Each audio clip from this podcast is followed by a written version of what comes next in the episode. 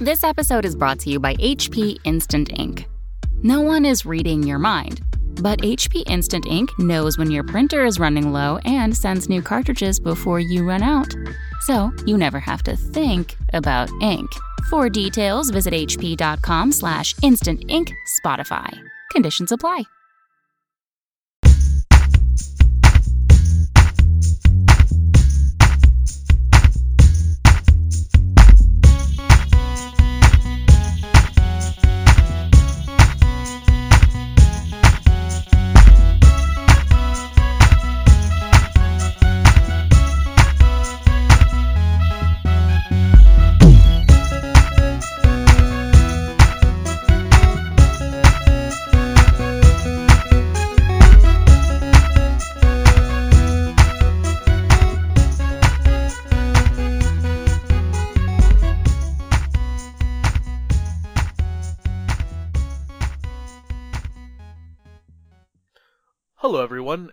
Welcome to Chapter Tactics, your 40k podcast which focuses on playing Warhammer 40k competitively at all levels of the game. I'm your host, PD Pob, and I've got a shorter episode today for you guys. I'm going to be talking about my road to Adepticon and preparation for that. And with me, I brought Jeff in Control Robinson, someone who's also going to Adepticon and who knows every everything there is to know about preparing for tournaments and large events. Thanks for having me, Pablo. Thanks for coming, Jeff. So, if you don't know, Adepticon is one of, if not, well, one of the more storied tournaments in the 40k competitive scene. It's been around for a very long time. It, it draws hobbyists and competitors from all over the world, and it, I would say that it's probably right now the most well-known and most historic 40k event right? Whereas LVO, it, it maybe might be the most competitive in, in, the, especially in the competitive scene, it might be the most well known. But Adepticon is, is far reaching. From uh, it's definitely the most storied. I, I agree with you there. Um, it's it's one. Of, it was one of the the big tournaments that is still around today, which is really cool. Right, and yeah, especially if you think back to like Feast of Blades and the 'Ard Boyz back when GW, uh, you know, did tournaments. Adepticon has been around since those days, right? I think it's just Yeah. Adepticon and, and War Games Con uh, I, someone, someone, some old geezer who, who played back in the day, uh, probably probably is going to correct me with another event. But I think, as far as I know, War Games Con and Adepticon are the two oldest ones that have been around for an extremely long time. Um, I don't know. I'm not sure on the specifics. I, I just absolutely agree with you that it is one of the most uh, storied tournaments. It's one of the big ones. Yeah. So, anyways, Adepticon. Uh, this is my first time coming, going to Adepticon, and uh, Jeff, Mhm. as I understand, it's also your first time. No, I've been no, three times. He's been three times. Never mind. Uh, I apologize. It, it's his first time going with Custodes. Yes, that is correct. So, so uh, I, I'm I'm trying to get into a more tournament mindset, uh, especially going into this new season season of the ITC. Uh, we Mhm. have codexes coming out. We're gonna have a brand new 40k for the summer, essentially when all the codexes come out. We're gonna it's gonna be a fully fleshed out edition, and I think it'll be the most competitive, diverse, you know, tournament or, or a season to date. Right, so if you want to make a name for yourself and you want to be someone like a Nick Nanavati, uh, someone who people talk about and come out out and show how good you are, uh, I think this is the year to do it. Uh, I, I think from this year on, we'll have we'll only get bigger. We'll have like Hall of Fames and more tournament coverage, and it's I'm excited. Uh, so Depticon's gonna kick that off, kick off the ITC season, and I want to talk about my preparations for it uh, because it is a very different tournament, and historically it's always been kind of a, a different tournament, different beast. It's always kind of bounced to the beat of its own drum. Um, you, you know, they traditionally they've gotten rid of Forge World. Uh, I think Forge World is allowed this year, um, but they've they've just done a lot of really radical different things, and it's a, just a different tournament. So, if you're unaware of what the format is, it's essentially four missions, and it's two days, two four round days. Uh, they break to a top 16. So your first day, it's just four rounds in one day. It's brutal, and then you go to a top 16 and you play in uh, to a best the winner, right? And then that's it. So it's four rounds day two if you make it into the top 16. It's actually it's not easy to get into the top 16, uh, but it's not like the LVO where you have to go undefeated, right? You can lose one game and you, as long as you get good battle points and you do well, you should make the top 16. So, Jeff, is there anything I missed there about the format? Um, just you you were kind of touching on this, but I think it's just worth noting. I think uh, Adepticon has always kind of been more interested in doing their own missions, so they don't follow Nova, they don't follow um in the past like ITC. It is an ITC event, so the score, of course, goes to the ITC, but they've always liked to have their own flavor. So in the past, that's been even something like Maelstrom cards, which is kind of controversial. Um, and they've done like their own takes on book missions, that kind of thing. And, and this year's no different with them doing, as you said, four missions, much to the style of what we've seen, uh, but different all the same. Yeah, and, and this year, I actually I like what they did with the missions. They went really conservative. Uh, there, there was nothing wacky, nothing crazy, and it, it's essentially each mission is has kill points, and their kill points is is is different. It's uh for every it's for every points you kill. So for every 100 points you kill of your opponent's army, you get one point, and then you mm-hmm. round up. So if you kill 160 points, you actually get two points. If you kill 130 points, you get one point, etc., etc. And this this means this obviously make, makes it easier to, to beat knight armies and, and armies that invest a lot of points into these big models. Um, but those armies aren't really dominating anyways. Um, so it's just more along the lines of do you invest points in these big hammer units like Death Company, Blood Angels Death Company, uh, or Celestine is a she can give up 300 or three points if she dies. Um, she's still pretty hard to kill, but she can give up three points. You, you know, uh, bigger characters, mm-hmm. et cetera, et cetera. So the kill points aspect is what I'm focusing on the most, and the reason why is because I don't see, uh, especially in the secondary missions that you pick, I don't see a lot of points that you can score in Adepticon missions. Uh, you know, I think you're going to get most of your points off of kill kill points because the edition is so killy, and it's really hard to score a lot of those secondary missions, with the exception yeah. of two. Yeah. Do you have the missions in front of you? I'm I'm I'm actually I actually do have the missions in front of me. You give me one second. Okay. Uh, while Paul was pulling it up, I guess my only comment to that would be it, it's interesting because I actually do like that they are doing it point based kill points. I think that's, as you said, that's a lot more, uh, at least potentially fair. Um, I, I, say this all with a squint of the eye and a furrowed brow because, to be honest, I haven't seen a point based kill kill point type tournament. So going into it, I think it's really fair and cool. But coming out of it, I don't know how I feel about it because uh, there's some access, not as much, of course, in seventh, but to things that like regenerate wounds, which would be kind of interesting, or regenerate um, units. So like if I if you kill 22 of 30 termagants, but he's able to regenerate all of them back up to 30, you killed zero, I guess. Uh, or or that could get even worse. You you kill like 60 of you know the termagants, but they just keep regenerating. You actually killed nothing. But I don't think that's going to be like you know it's not like I'm here with Bob Costas, the winner of Adepticon. What'd you run? He's like, oh, I brought 240 Termagants and three Termagants. Like, I don't think that's going to be the case, but um, at the list point, it is going to be interesting to see what people come up with to game that because you know people are going to game it.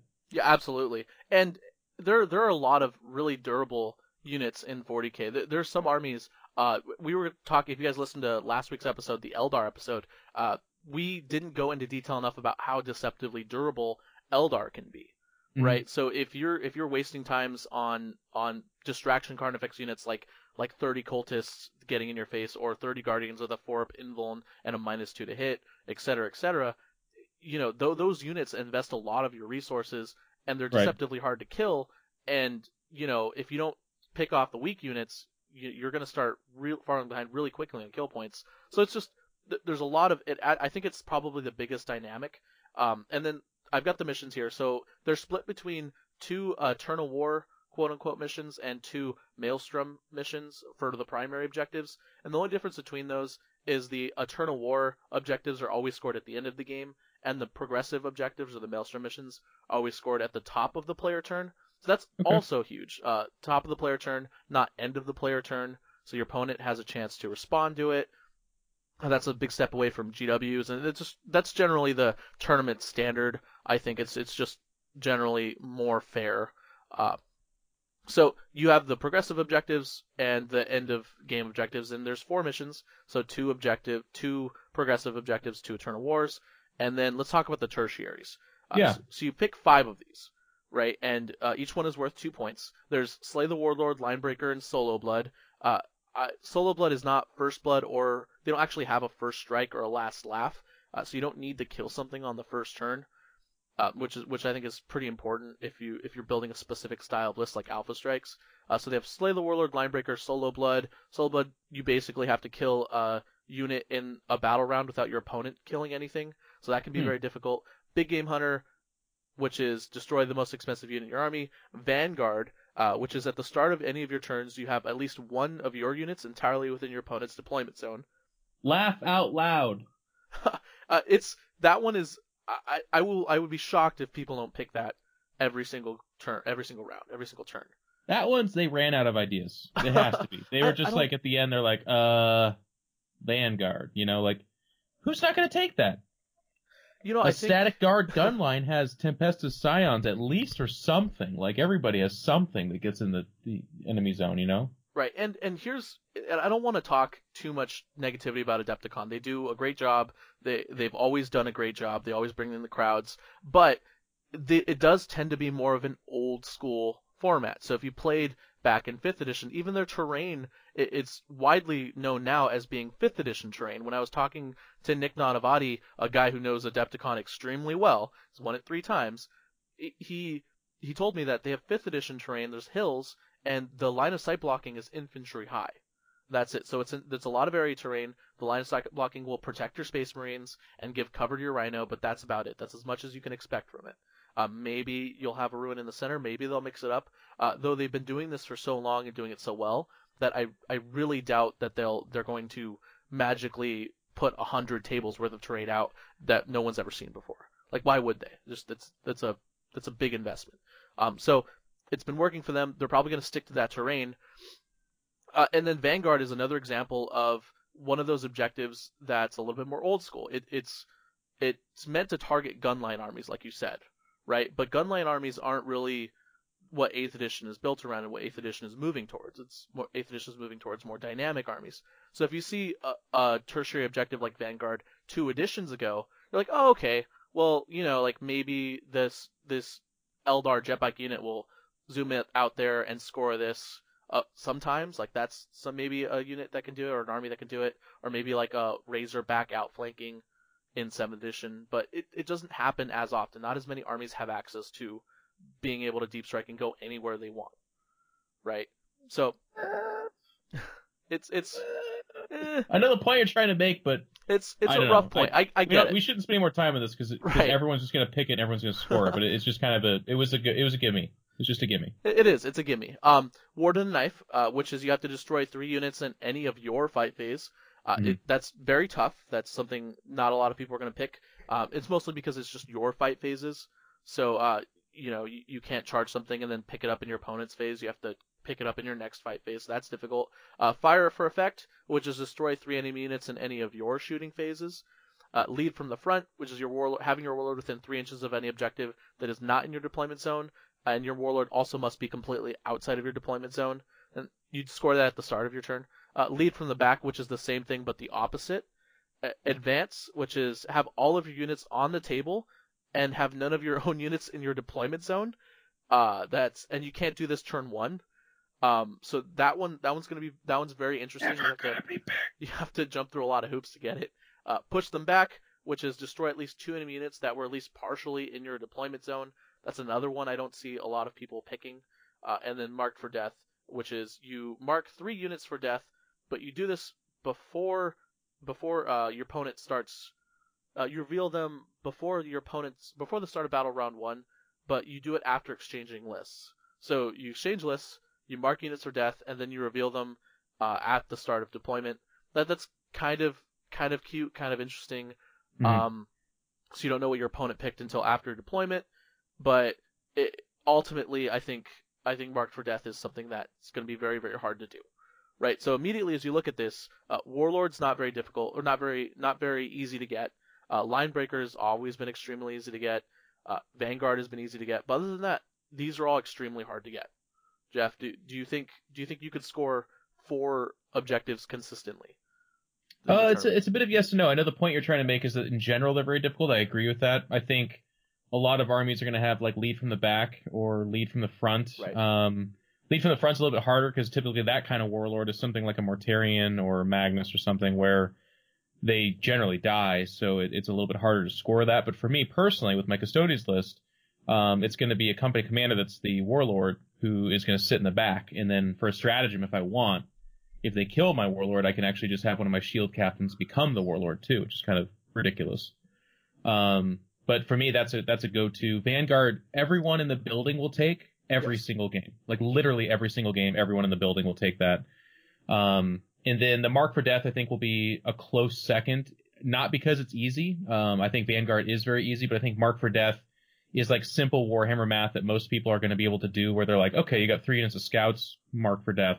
You have three units of Nurglings, okay, Mark for Death. Or you know the assault units. If you are seeing those Blood Angels out there, oh, I'm going to pick your Death Company because no one's going to be like, well then on turn three, my death company shall deep strike into my backfield, sir. You didn't see that coming, did you? um, and even then, you'll probably still be able to kill them because they're death company. Yeah. Uh, but it's that fourth and fifth one that you were talking about where it gets to be a little bit like, hmm, because uh, the linebreaker one is end of game. Uh, killing something on your turn and not letting them kill something is like sometimes doable, especially if you have the list for it. If you're running like four knights or something ridiculous, maybe that's when when you obviously take that one every time. But Otherwise, some of these are really hard to see happening. I agree with you. Yeah, and and the other thing too is these are only worth maximum ten points, right? So you yeah, it's two each. Yeah, chances are you're going to score more. You're going to kill more than a thousand points of your opponent's army if you're if you're if you're building a list to kill your opponent, which most people are, uh, right? So it's it's not you're probably not gonna you're probably gonna win a couple games off of these tertiaries, maybe off a lucky marked for death uh, or or maybe your opponent didn't get Vanguard. I don't know.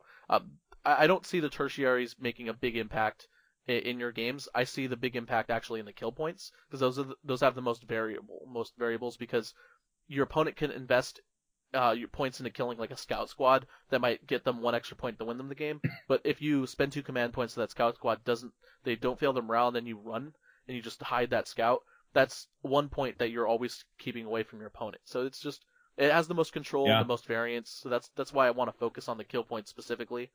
Uh, the primary objectives are simple. Each each mission kind of has its own unique way to place the objectives. The first one is you place six objectives down and you place them wherever you want using objective placement rules. Uh, the second one is Vanguard with kind of five objectives, kind of making a cross, uh, and you know the, the the other the other two are just more objectives. It's six objectives, five objectives. There's generally a lot of objectives on the board. Um, lowest is three, and that's it. So, so you, you know when, the, when you know where the objectives are going to be. Uh, everything's going to be very static. You're going to be able to create a simple game plan for each mission, and definitely focus on kill points if you're going to Adepticon, which is what I'm doing. Uh, I'm focusing on just taking my the objectives that I need to take, killing getting getting kill points whenever I can, and getting as many tertiaries as I can. That's it. Yep. It's very simple. And I, I think uh, it, all those thoughts combined make for an interesting tournament where you're saying, and I agree with you, Apollo or Pablo. I almost called you a Pablo. That's kind of man.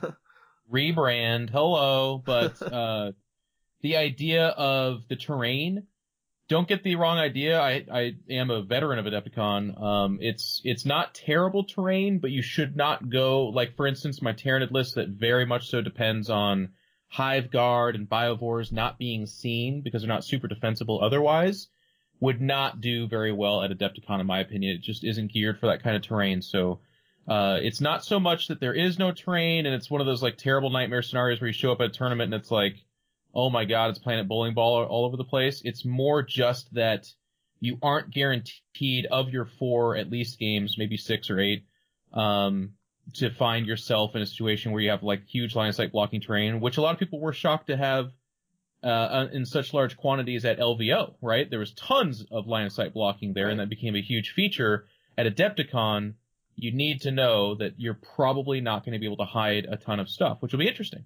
Yeah, and here's the other thing too. Uh, I wanted to ask you about uh, an Adepticon veteran. Uh, Adepticon mm-hmm. has ter- set ter- or they don't have set terrain. You show up yeah. and you you and your opponent take turns placing the terrain. Um, is it in general just kind of like a you go through your paces and you're like you guys just kind of symmetrically place terrain down, or do people get really strategic and intense with it? Well, it's like anything else Warhammer. It's a it's a yes to both of those, right? For I me see. personally, I I just really I enjoy having symmetrical tables. That's why I like the ITC format so much because you typically find that at your LVOs or BAOs. So I don't really go into it with some huge scheme plan or something like that. But obviously, if you're looking at a table and there's like these two giant line of sight blocking pieces of terrain or whatever, and then the rest is garbage, uh, you're definitely thinking of buying that up and, and putting it where you can utilize it the best, you know. But for me, I would I would just caution people that you just need to get through that as fast as possible because that's really nice.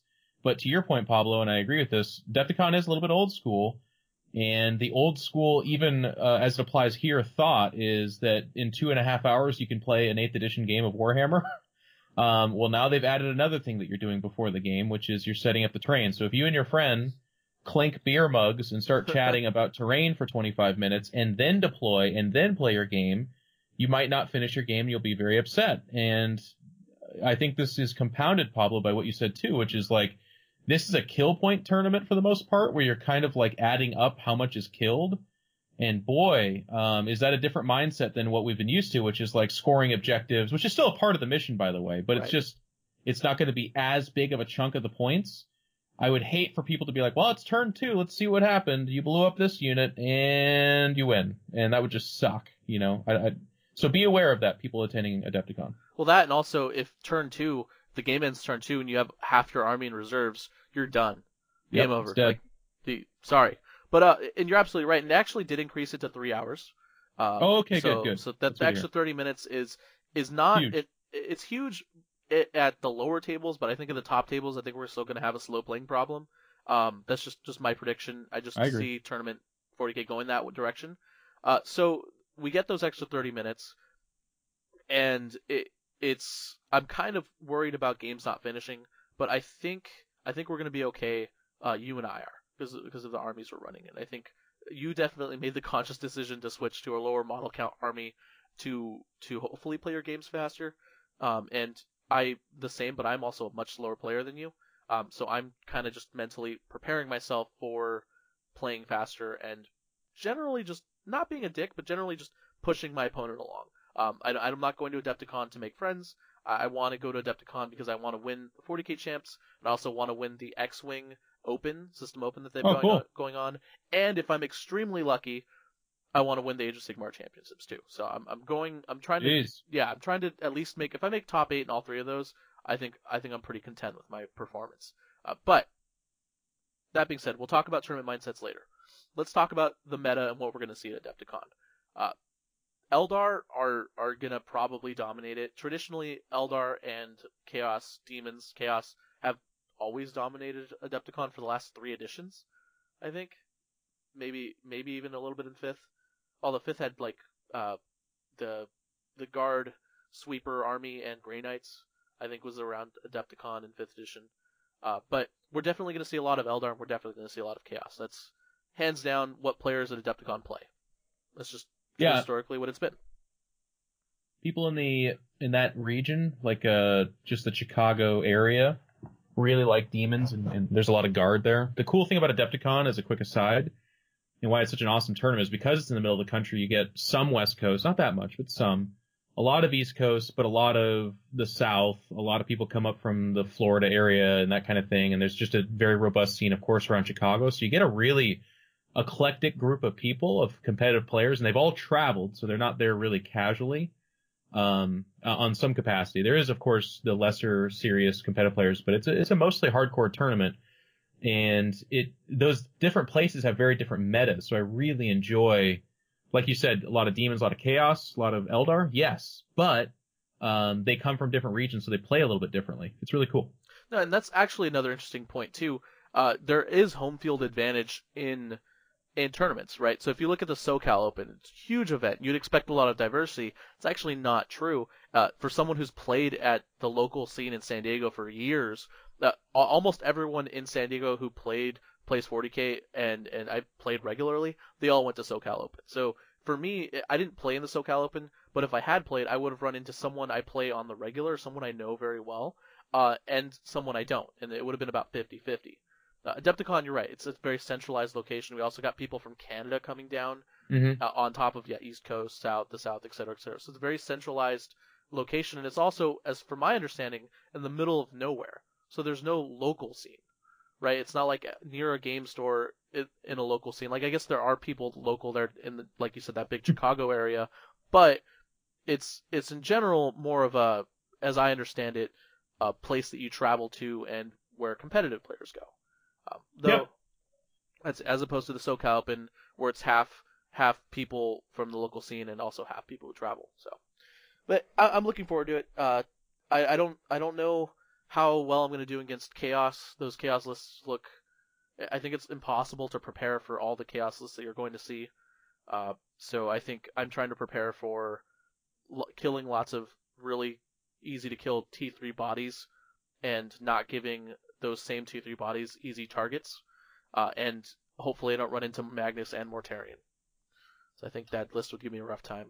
I think yeah. So the the part that's a little bit harder for me to predict, but just one of the units that has been common and fell off a little bit, but I think would be really cool at Adepticon, is going to be that Alpha Legion, you know, big block of cultists that can regenerate, because it poses a huge challenge to a lot of lists of like, can you chew through this right away? It is just cultists; they don't make them super defensible, uh, or anything like that. But if you don't kill all of them for a couple of command points, boop, there's 40 back again, and you just killed zero command points, and it gets to relocate perhaps away from whatever it is that does have the ability to chew through them, right? So it's a very cool unit. It deals a lot of damage. That's that's most of the reason why people came over to it, but specifically in a kill kill uh, point atmosphere where it's point based, I could see a unit like that being like every Chaos Space Marine and uh, you know demon mixed list is going to be like, yep, let's take that one. Well, and it's only worth two points when you kill it. That's not a lot right? Mm. You're killing, you know, 30, 40 wounds of dudes with a minus one to hit,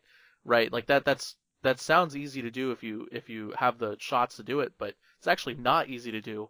And it's only worth two points. Like it's, for the investment that you put into killing a cultist squad, you can get an easy five or six points off an Eldar army. Right? That's oh, yeah. like, oh, unit of Shining Spears, uh, Rangers, another unit of Rangers. Boom, I already had three points. Woohoo. Right? It's, it's hard. And like you said, if you don't kill it, it regenerates, and I think you you've already fallen so far behind in the resource management table because you've already spent one full turn of shooting shooting at it or whatever. Yep. Right. It's it's all, those are all things you have to think about when you're when you're dealing with chaos or because chaos is such a big part of the meta. Uh, moving over to Eldar, Guardians kind of do the same thing. Uh, they have they can ping wounds off of their Vols or their support batteries, what are their little artillery things. So they have a three up save, so they can kind of you know, absorb a little bit of firepower with those. Then, of course, they get the 4 up invul and the minus 2 to hit, and they're just as killy as cultists. Uh, so, you, you, More so, probably. Probably more so, you're right. Um, so that's kind of that's kind of where my mindset is is what kills those units efficiently, um, or what can run away from those units if I don't have the resources to kill those units efficiently. Um, that's I would say bring Dakka. I, I think um, absolutely less so than other tournaments. Like at LVO, I wouldn't tell you necessarily to bring Dakka because, of course, there is hordes. Of course, there's MSU, but there's so much terrain that you, you know some Dakka, but your focus should be able to be mobile or indirect. At Adepticon, less of a concern. The bigger concern is just flood the field with bullets. Just put things down. Right. And one thing I've always had a problem with too that I I want to give you guys advice, not just for Adepticon, but for tournaments that are light on terrain, is if your army has a good save, which most armies do, uh, ignore the terrain for the most part, right? So so one thing that when I played Jeff, Jeff laughed at me, and it's still resonating with me to this day, is when I was playing Jeff and his Tyranids, uh, I was putting my scouts in line of sight blocking just kind of instinctively and kind of putting them in disadvantageous positions so that they couldn't score an objective because they were maybe like an inch off or whatever. And Jeff was like, "Oh, how cute! He's putting them in out of line of sight because you all you had was hive guards and biovores, mm-hmm. right?" And and that that stuck with me because I've always kind of been in that mentality of like, "Oh, I have to." I have to put these Marines just out of line of sight or behind this Rhino, um, so they don't get shot, so that they can survive towards the late game. Whereas if I'm thinking about Adepticon, I don't want to do that. I think I'm just going to bring all my shooting to bear because chances are my scout bikes and my custodes, jet bike captains, and my scouts, whatever, et cetera, et cetera, uh, chances are they can all get in there and kill that squad because that squad's probably not going to get a cover save. They're probably not going to be out of line of sight. Um, so I plan on just ignoring the terrain completely, except yeah. for maybe that one line of sight blocking ruin that's keeping my scouts safe where they can steal an objective or whatever right? But Yeah. but for the most part, I just plan on ignoring the terrain. Um, And the terrain, by the way, it's interesting because I wouldn't feel totally comfortable saying expect bad terrain. I would very specifically say expect terrain that probably needs to be updated for 8th edition. There is going to be a ton of terrain on every table. They're gorgeous tables.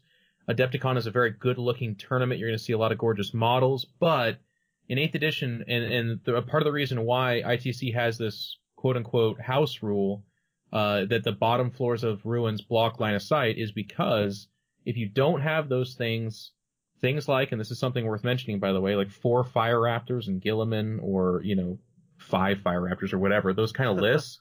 um, if you just can't hide and all you're getting is a plus one save, you're gonna get nuked off the face, you know, off the table. every time. Um, and Adepticon is going to have it that way. Like you, you should not take a list where you're like, all right, well, this unit, in order for it to get its bang for its buck, it needs to be out of line of sight. Do not take that to um, Adepticon because in two of your four games, at least, you will have no option to do that.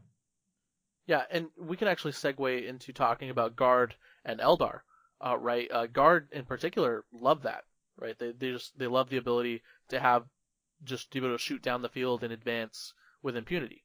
Um, Eldar Dark Reapers, I don't think I don't think the Dark Reapers are going to get nerfed by Adepticon, and if they do, I don't think Adepticon will accept the FAQ. Though I'm not sure. I, I don't know what I don't know the TO personally, so I don't know what their general philosophy is. uh, But um, I imagine if Dark Reapers get nerfed the week before, because they're going to get nerfed in March. We, we, we know it's going to happen. Like it's it's obvious, right? Mhm. So if they do get nerfed, I I don't know if they're going to be accepted at Adepticon. So I'm kind of planning for uh, Dark Reapers and the usual Eldar goodies to show up.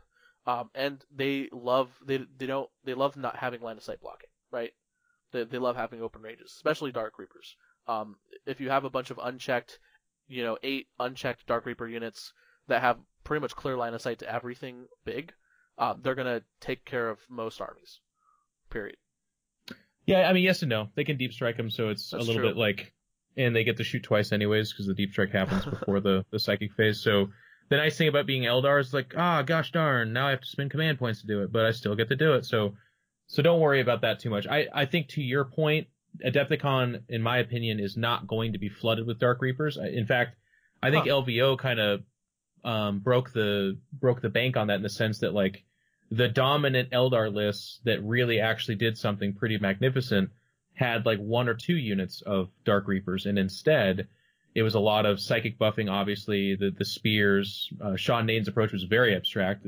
I almost don't even want to talk about that because it was so different. But but but Nanavati, uh, Chester. Chester, those guys, those lists were all about the spears, a big block of Dark Reapers, yes, but then all the characters buffing everything and, and just the mobility and general shenanigans of Eldar. That that is actually a really good point. Uh, one thing I think I expect to see a lot more at Adepticon. Uh, I'll probably be wrong. It, it's kind of the flavor of the month for my team and people I've been talking to is Flyrants. Um, Flyrants are, I guess, really good. I've never played against the list with Flyrants, um, but I guess they're really durable and they have a lot of strength six shooting, and they're fast and they've got psychic powers and they just they're just really good. Um, so I don't know if I don't know if Adepticon I don't know if you'll see a lot of Flyrants, but that's kind of been something I've been looking, seeing more and more trending. Um, so I have to think Yeah. about that. Like, uh, all my characters, I originally had characters without the fly keyword in my list, and I was like, wait a minute, I have to be able to charge Fire Raptors and and uh, Flyrants and you know just specifically Fire Raptors and Storm Ravens were my Mhm. main concern. But I have to be able to keep up with those things like Flyrants and Shining Spears right? Because if I don't kill them because of a bad combat, they can just zoom away from me and go do other things. Um, so that's been that's been in my radar. Do you, have you heard anything about Flyrants, Jeff? You are the Tyranid expert in this podcast. Oh, yeah. It's a, it's a, it's, it's brutal because the poor, I mean, I say poor Terrans, but they're doing great. They're, they're competing very well and doing awesome. But Flyrants are an awesome, um, adversary for strong meta stuff. So like in England right now, they're facing a lot of Eldar, specifically Dark Reapers.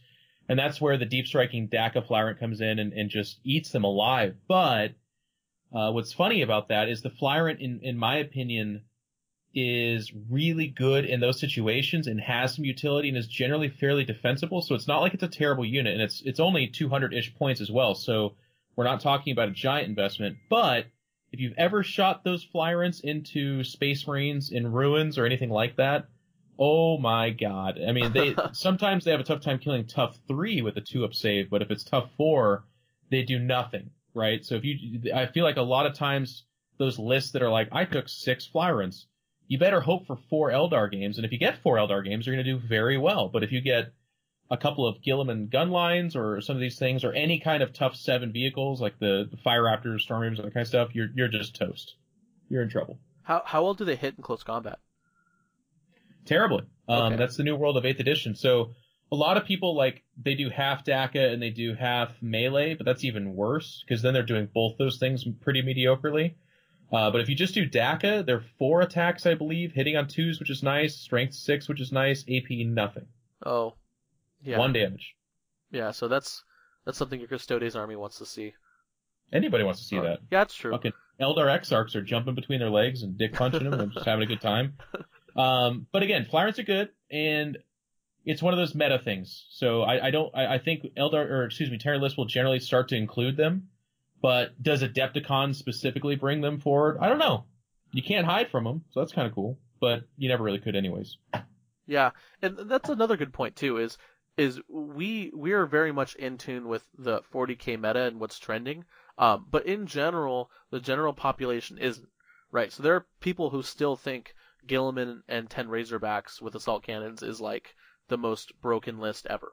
Yeah. right? Or or like Space Marine Devastator spam is is the king, and Magnus and Mortarion and Guilliman are broken models that need to be banned. And you know, it's it's not true. None of that is true. None of that that stuff hasn't been true since the summer, right? Um, so so it it, it is interesting to kind of think about these meta lists, quote unquote, um, when in reality they're actually more of like the fringe lists that you'll see in the top tables specifically. Um, so more than likely, you and I are gonna face the first two batches we face. We're gonna face random dudes with uh, maybe competitive lists that were competitive in the summer, or you know maybe they just brought their fun, cool-looking, beautiful Death Corps of the Krieg army or whatever, right? Um, I'm I'm more focused on what I'm gonna see in the top tables because traditionally I usually do pretty well in the early rounds, but I usually play like one competent player and then I just choke and lose, and I cry myself to sleep. That's pretty much my competitive career in any game. Uh, Well, uh, let me let me cut to the chase here for you, Pablo, because because let's let, let's be honest, all right. So we did the LVO podcast, and I looked into my Magic Eight Ball, and you guys were like, "What's going to be in the top, you know, the top eight? And I I was 95% correct. I knew it. I sensed it. It was in my loins. Well, I've got it. I've got the hot scoop for you again, Pablo, on on this next tournament at Adepticon. You want to know what's going to make up a big part of that top 16? what? motherfucking demons, my friend. That's it's true. gonna be demons, and it's That's and true. it's a couple things. It's strong in the meta specifically there. There's a lot of very good demon players that always go to Adepticon. It's had the codex for a little while to foment. We've had uh, just today the Thousand Suns FAQ came out as well. Not that I think Thousand Suns are going to make a huge impact there, but the point is there's a lot of demon players.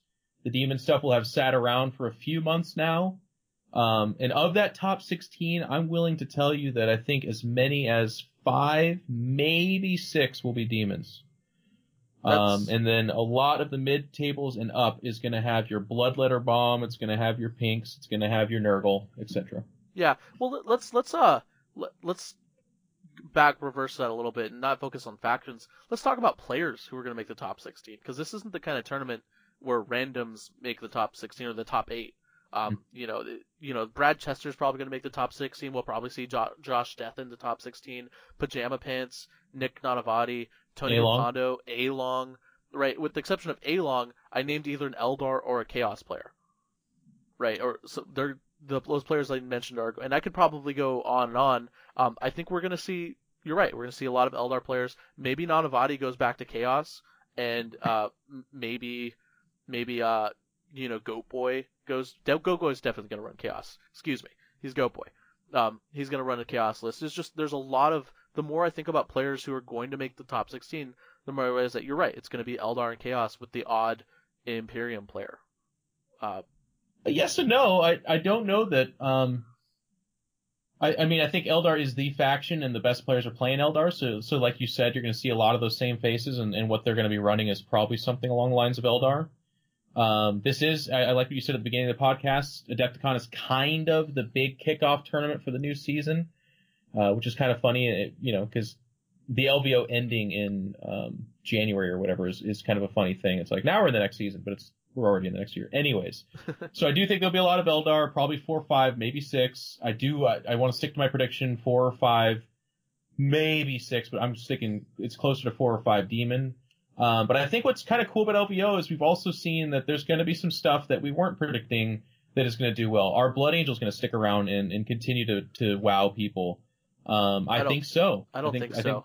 I think, I think, Death, think so, Death Company, Death Company are so expensive. Is it because you're a hater, Pablo? Though, it's, it's, are you hating? It, it's because it's because a Death Company list that comes down and doesn't do its job is going to lose every single time.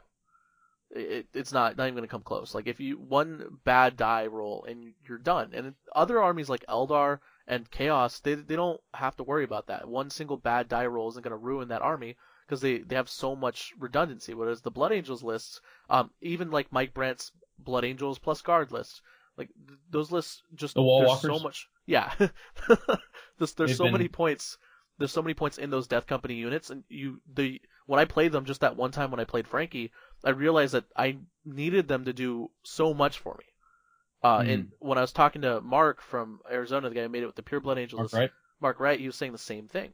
He was like, yeah, those those Death Company and Sanguinary Guard consistently needed to make like 10 inch charges, uh, wipe out entire units of whatever you need them to wipe out, um, and to survive. And you know, it's just they're not very survivable. And I, I, I don't, I don't predict Blood Angels, but you might be wrong. I think I there'll be still wrong. be a couple. There'll be elements. I think Blood Angels are going to become a little bit of the allied thing. The cool thing about Mark Wright's run at LVO is that he was pure Blood Angels, but yes. I think you're going to see some Death Company shenanigans mixed in with some other stuff because they just give that mobility and they give that drop that Space Marines needed. Um, so we'll see some of it. I don't, I don't disagree with anything you said. I just think when you start saying stuff like they need good dice rolls, my eyes roll a little bit because I'm like, so does everything. But you know, like there's, there right. are lists like Eldar where it's like, they need good dice rolls with plus one re-rollable and command points. And you're like, oh, good luck with that 85% success rate. You know, it's like, not to be too much of a Eldar hater here. Um, but uh, the other things that I think we're going to see this tournament, and I wish we had Val here because I would tell you, you're gonna see an orc. You're gonna see an orc in that top 16.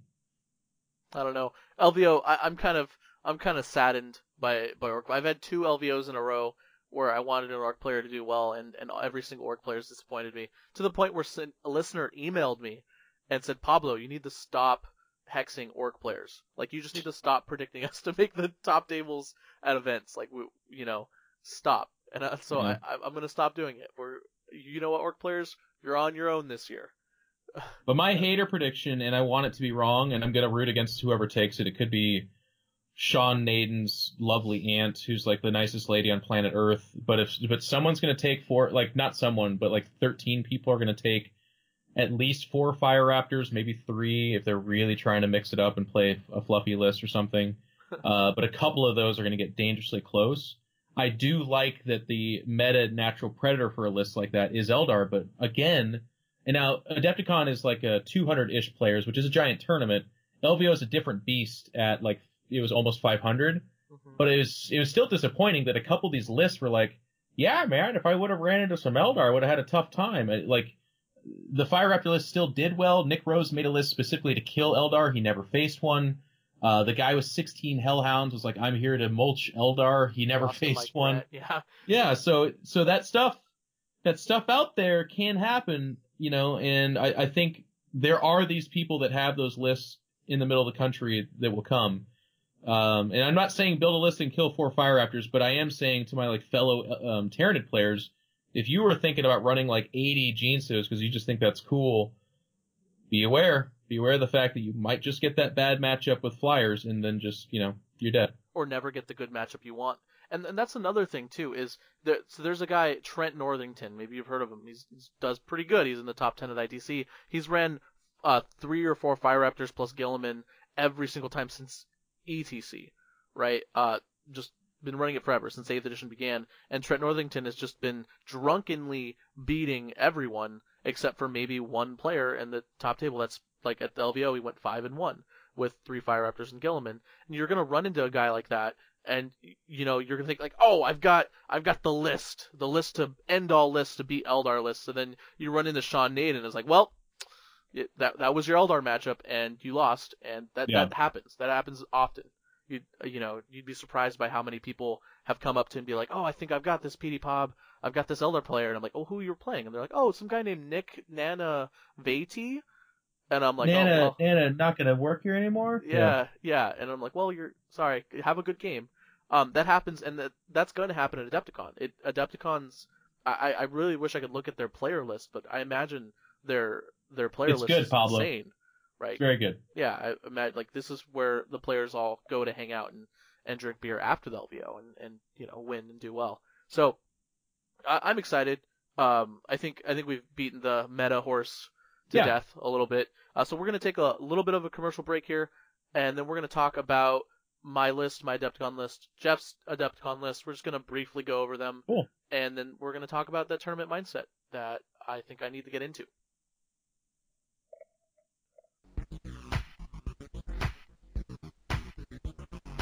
Are you looking to promote your event or 40k related product to an audience of like minded gamers? Try out a sponsorship with Chapter Tactics. For an average industry rate, you can have your tournament, convention, or unique product advertised here in this time slot. If you or someone you know is interested, please email me at frontlinegamingpdpab at gmail.com. Once again, that's Frontline Gaming, P E T E Y P A B at gmail.com. And thank you very much for your consideration.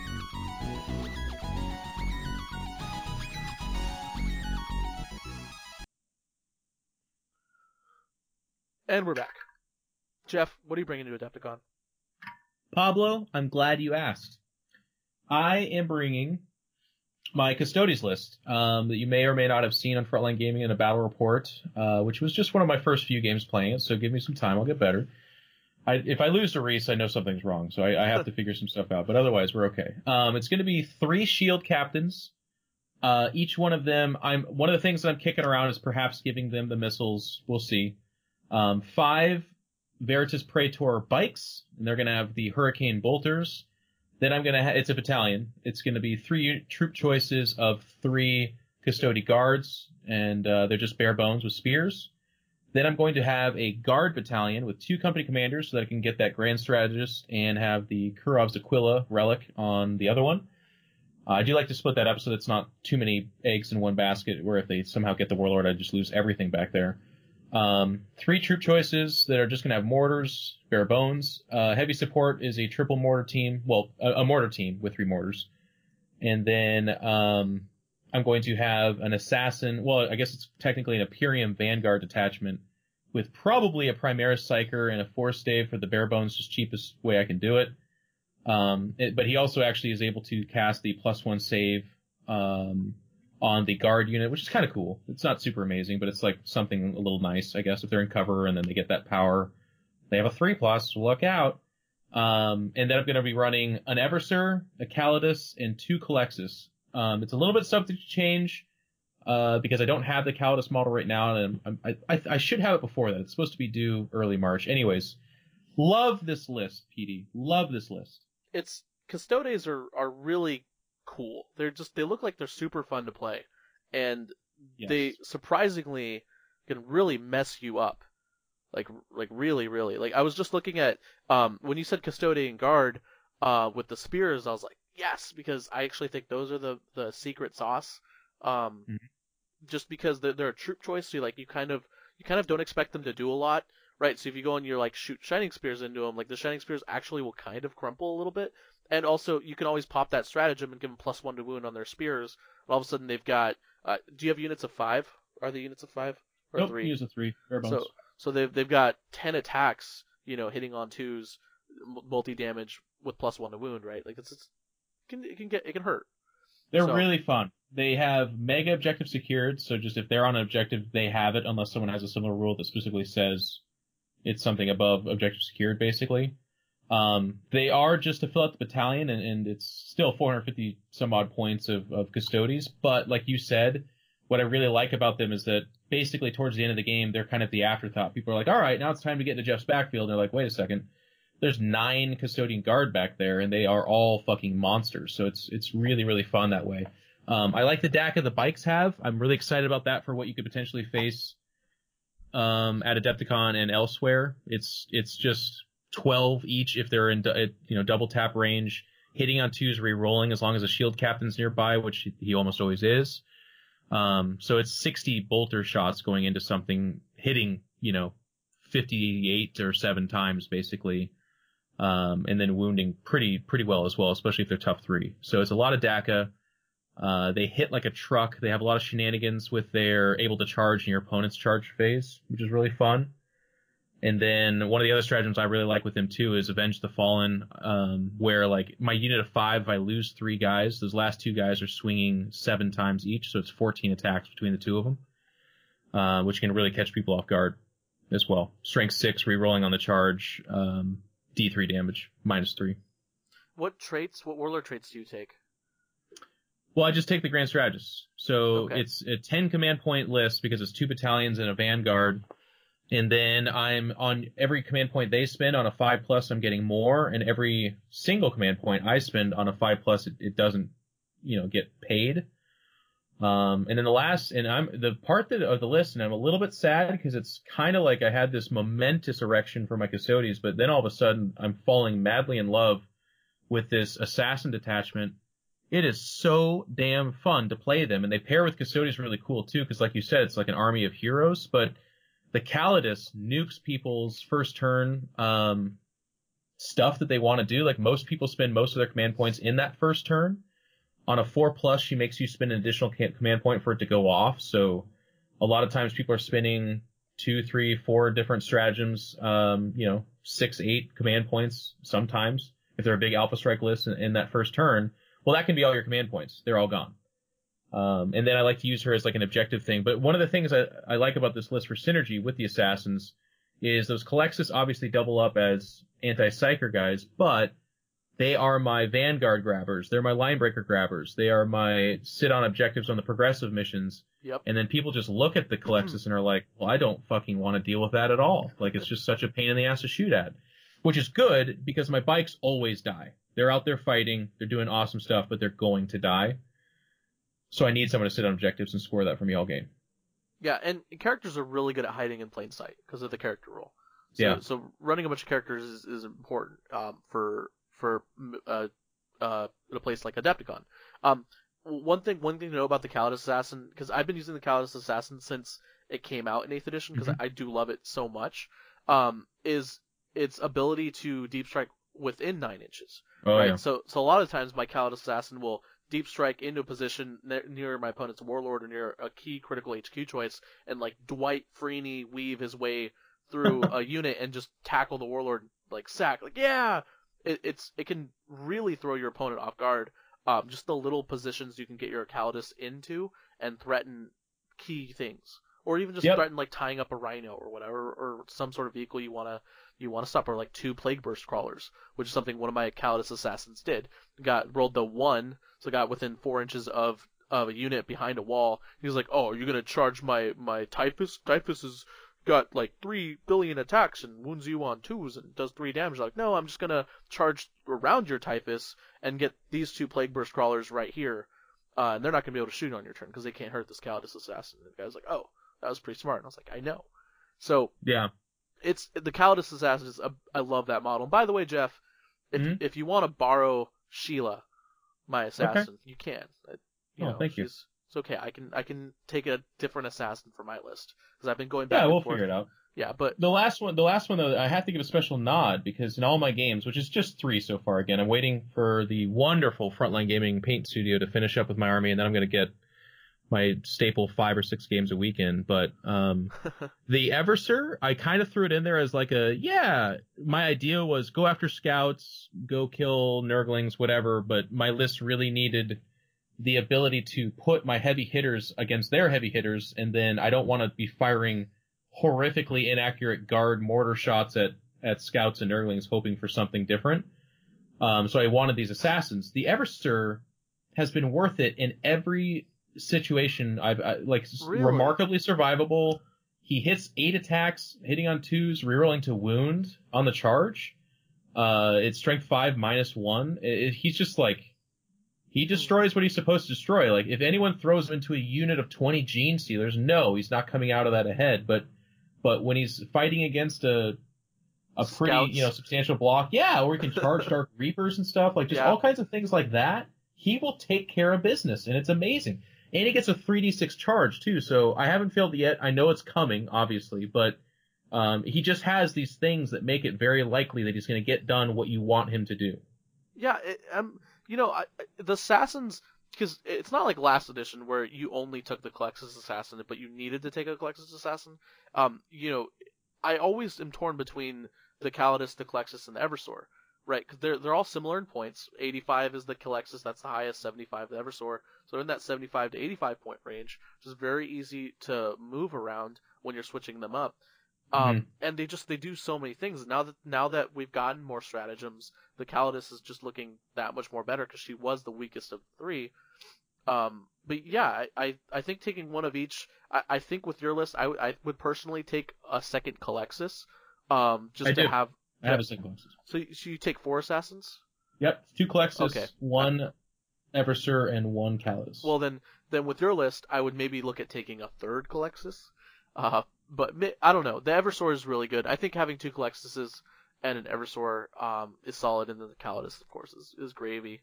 Uh, sorry, I didn't actually hear that you had two of them, but yeah, it, it's they're they're good. I, having multiple Culexus assassins, I think if you can do that, I think that's always the best if you're going to take multiple assassins, um, because they can feed off of each other. Uh, two Culexus assassins is nearly impossible to shoot off of Linebreaker, um, especially when you deep strike them far away from everything. Uh, and then you know more psychic coverage, et cetera, et cetera. They're just they're good models. Um, Yep. But you've got sounds like you've got the the right way to go with your assassin strike force kill team alpha, whatever you call them. You're, they you're- don't have a name yet. We'll get an identity though. We'll figure it out. all right. Uh, so uh, do you have any matchups that you're concerned with? Well, I mean, we'll see in practice. Um, I I really enjoyed my games while I was visiting you guys because it gave me perspective on what I thought to be true, and that was that the three plus plus obviously on shield captains is amazing. The bikes are defensible but not invincible, so you have to kind of respect their their threats. Um, and then I'm I'm excited to kind of test out the patience of it because I think there's a really strong play where you let people come in on you, and then you deep strike in the block of bike units and a shield captain, and then counter assault essentially when you have your custodian guards and bikes there to threaten, and then your assassins are out there zoning things out and holding objectives and killing peripheral stuff. Okay.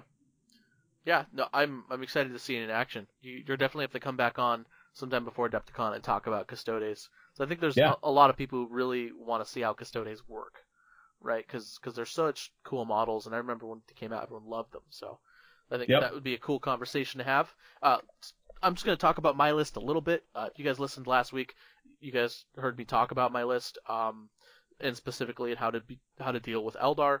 Um, so I'm not going to go into too much detail with my list. So if you want to want more detail, you can either email me, I'll send you a copy of my list, or you can you can go listen to the last episode. But I have a Space Marine battalion detachment with either Raven Guard or White Scars. I haven't decided yet. Raven Guard give me the minus one to hit, but have no really good stratagems or help or anything really other than the minus one hit for my army. Whereas White Scars give me the ability to charge an assault or uh, uh, advance an assault, which is kind of good for my army, specifically the scout bikers that I have. Um, but they also give me a cool stratagem, um, which lets a unit basically be able to shoot, advance, and charge. Um, or I think they can advance and still shoot something. It's it's it's uh it gives me more mobility and more a more dynamic playstyle. Um, but the Raven Guard also help me. They keep my three scout squads alive, and they keep my scout bikers alive, which can be pretty critical. Uh, then I have a Thunderfire cannon and two Smash Fucker captains. Uh, Smash Fucker captain is the Thunderhammer Jump Pack Storm Shield captain. Super cheap, really good. Uh, I can't speak enough for that model in particular. Reese loves them. He actually goes to Mhm. bed with his Smash Fucker captains, his Blood Angels captain. He just rubs it every night before bed, uh, gives it a little kiss. But they're good. They're they're they're really good. And so that's my Space Marine battalion detachment. the Scout Bikers are by far MVPs, the best unit, maybe even in my army. Um, and I have Celestine in this list. Uh, so if you don't know what Scout Bikers do, they have 24 shots uh, at a 12 inch range. They can move 22 inches. They can move 16 and still charge. If they're White Scars, they can move 22 and still charge. Uh, they have two attacks each, three for the sergeant in close combat. So they don't, they're not that bad in close combat. Uh, and when they leave combat, they have a stratagem that does mortal wounds, and they, they're just that's it. That's pretty much it. But they're cheap. They're 77 points. So for 77 points, you get a unit that could potentially kill half of uh, a 20 man cultist blob. Yeah, they're That's- amazing. That's that's good. Um, so that's that's the reason why I take them. Uh, I've got an Imperium detachment with Celestine and either a Primaris Psyker or a Company Commander. I think after what you told me, Jeff, I think I'm gonna go with the Company Commander because I want my infantry squads to be able to move, move, move. Um, Mhm. uh, you know, just get down the board quickly.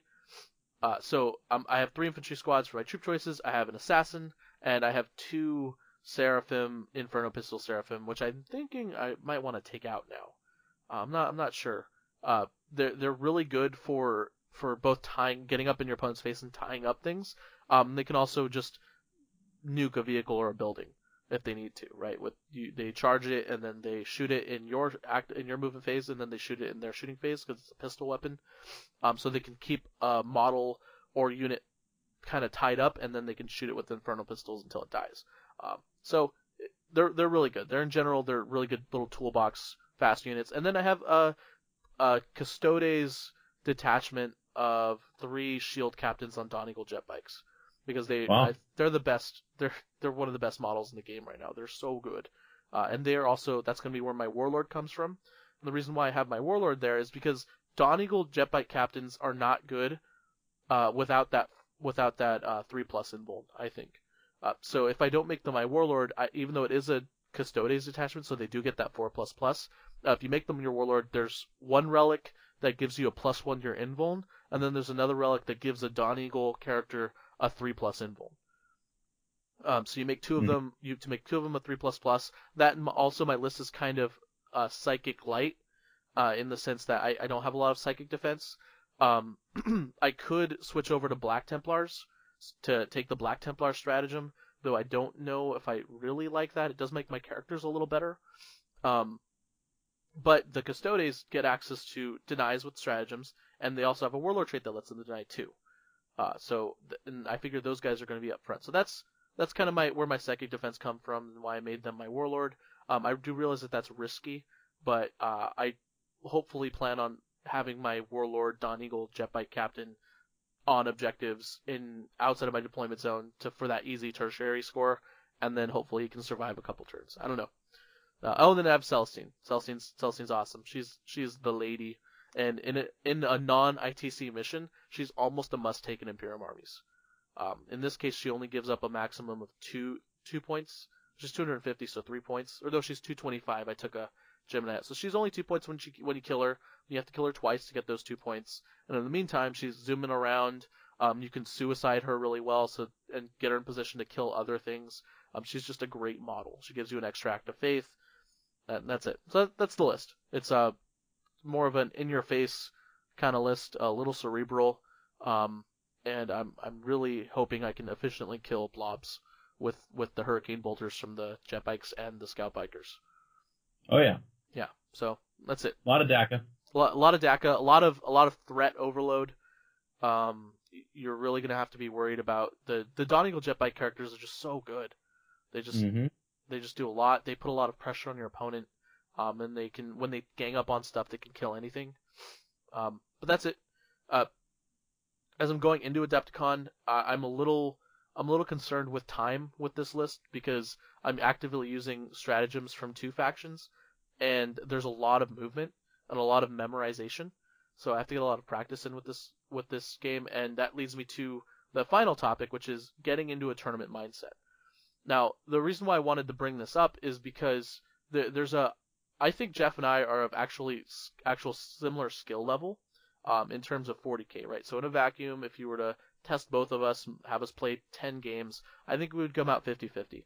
Might be wrong, but that's just how I feel. Um, I don't, I don't see Jeff as this like guy who's like Sean Nayden way above me, right? But I would always at a tournament I always pick Jeff to do perform better than me at a tournament every time, uh, and that's because Jeff is has always been this kind of consummate professional serious gamer. He's always had this kind of tournament mentality that I've just never taken into a 40k game. Uh, I just generally tend to play tournament game 40k games more aloof, and I tend to have a little bit more fun and go for the glory. Um, so Jeff, uh, when you when you were in your StarCraft days, and you were you were uh, you know competing against the best, and and knowing that you could actually you know you might be able to beat them.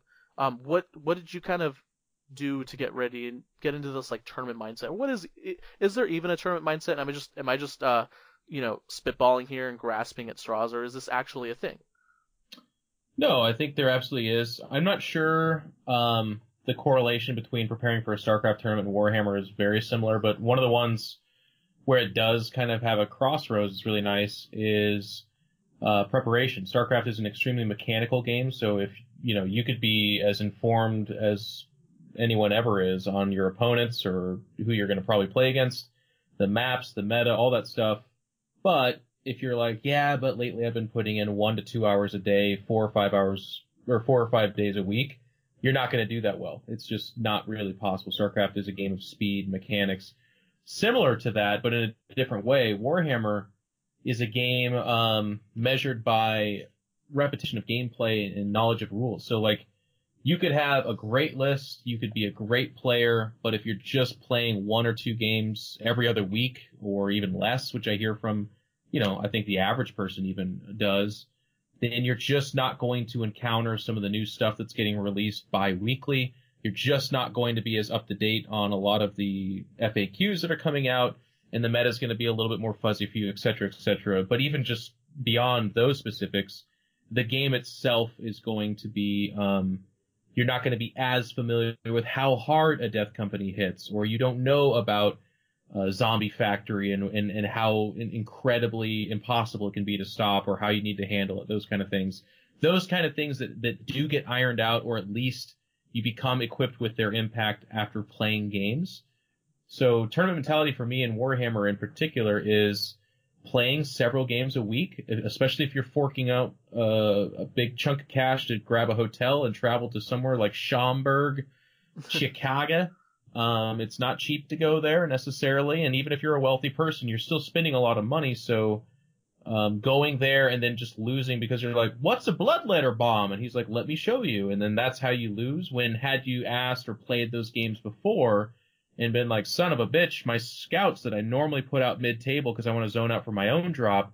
If I would have pulled them back and created a 9, 10, 15 inch zone of space where, yes, he's killing scouts, but he's not getting into the teeth of my list, that game goes completely differently, right? So get those games in, attend those RTTs leading up to it. If it's local or whatever, maybe the competition's not super amazing, but it's again a better way of getting a variety of games. Because another part of it too, where if it's like I play with my brother six games a week, but your brother only plays that same Abaddon Black, you know, Black Legion list, and you are the Eldar guy that runs the same list, that's still cool and it's better than doing nothing, but it's not as beneficial as getting out there and seeing what people are playing and talking about it.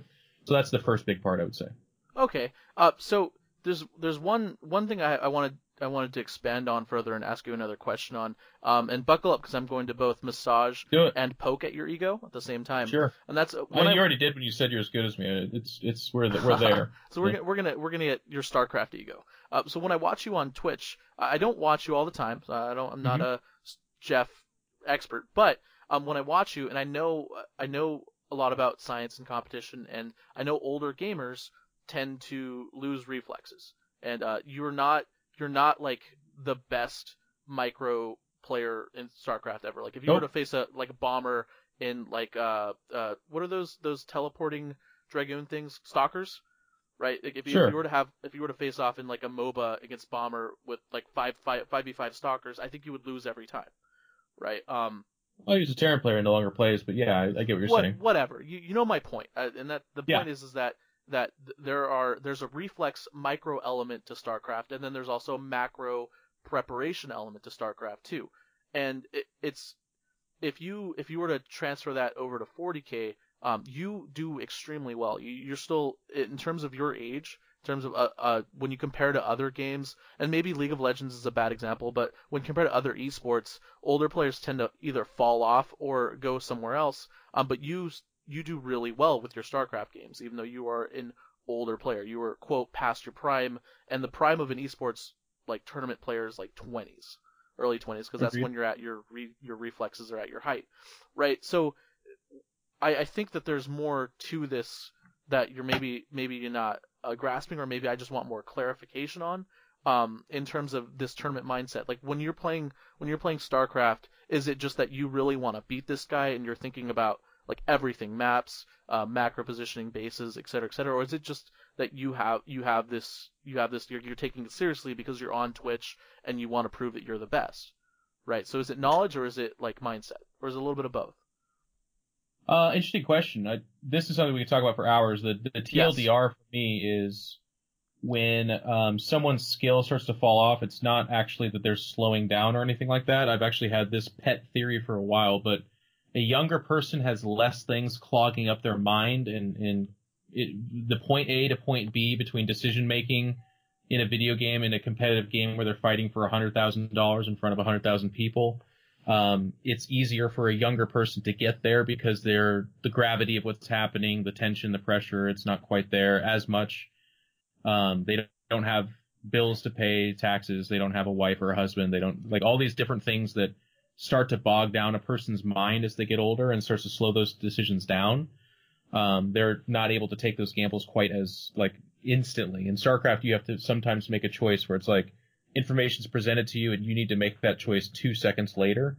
So that's where the repetition and speed of the game comes in because if your mechanics are sharp and if you put yourself in that situation before, then you're able to make that choice like that in two seconds, whereas somebody else might be like, uh, mm, not sure, go back, and then they miss micro, now they're dead. They just lost their warp prism and two immortals, and that was their whole strategy, and they're gone. Mm-hmm. Um, so in StarCraft, you, you do all the mechanics, you do all the repetitions so that you can get to that situation, and you're not thinking, to your point, um, uh, I want to beat this guy or I want to look good in front of people. You're just going through motions that you've done a million times before with the general white noise of I'm here because I want to be better and I want to win. And then the details from there are, you know, background. You're not thinking in the middle of a StarCraft game like I really want to beat this guy. You're just you're just playing to win. Okay, that's that's interesting, and I think I think that's probably makes you a better player than me, um, because when I when I play, uh, I do tend to uh, get put into positions where I probably could be more practiced.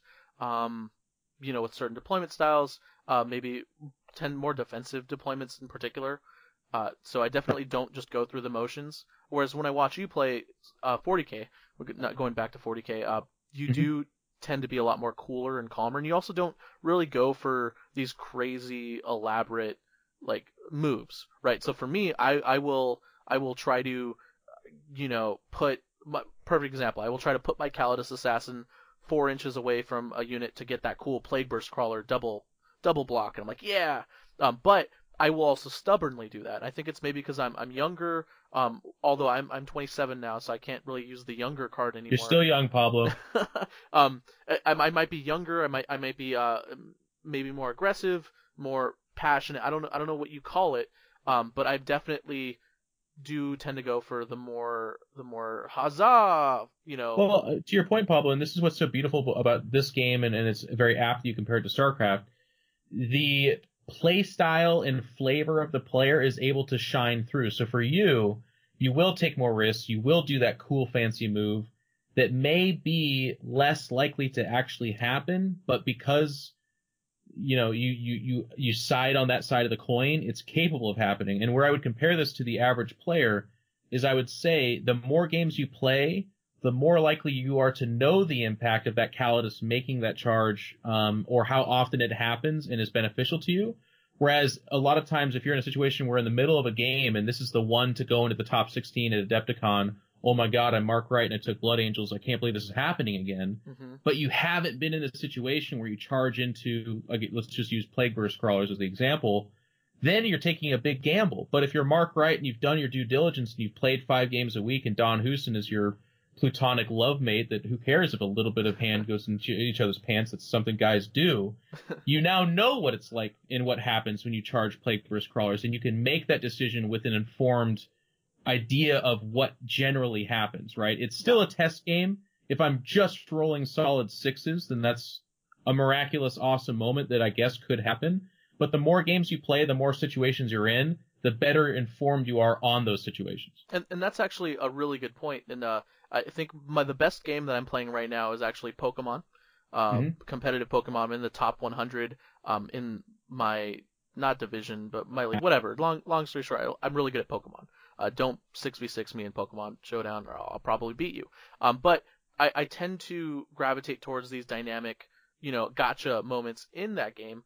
Um, but there, there's a lot of risk reward management in in that game and in 40k. Uh, and the way I, I do that is because I always like going for the risk, riskier moves. Is uh, sure. I I look at other games repetitively over and over again. So if like if every single person, and we'll just move this to 40k, if every single Eldar player was putting their guardians in this position in this spot um, every single time, right? Like this, every Eldar player is doing it. It's not always the most optimal thing, but it's just always a, a meta tendency.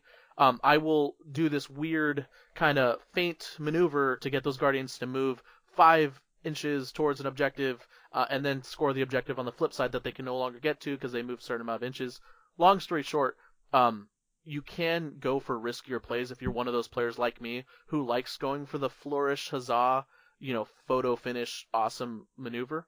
Um, but it, the re- the way I get it away within Pokemon is I look at what everyone does every single time, right? And that's actually kind of how I make my name in that Pokemon community. Is I I go for I, I go for a specific Pokemon lead, a Clefable. Clefable's like this little shitty Pokemon that everyone expects to just sit there and sponge damage. Um, but I give it a wide variety of moves, and it's a really aggressive Clefable, and it usually always kills my opponent's leads. And five out of my ten games I play, my opponent always rage quits immediately after I take out their lead, right? And just every single time, mm-hmm. and I love that. And it's it's very aggressive. I get through games very quickly, but you know, three or four games out of those ten games, I'll also have it backfire, um, where it's because it's such a weird maneuver, and I'm stuck with this this shitty bad Pokemon in Clefable um, you know, it's just playing that aggressive playstyle is something I've always wanted to do.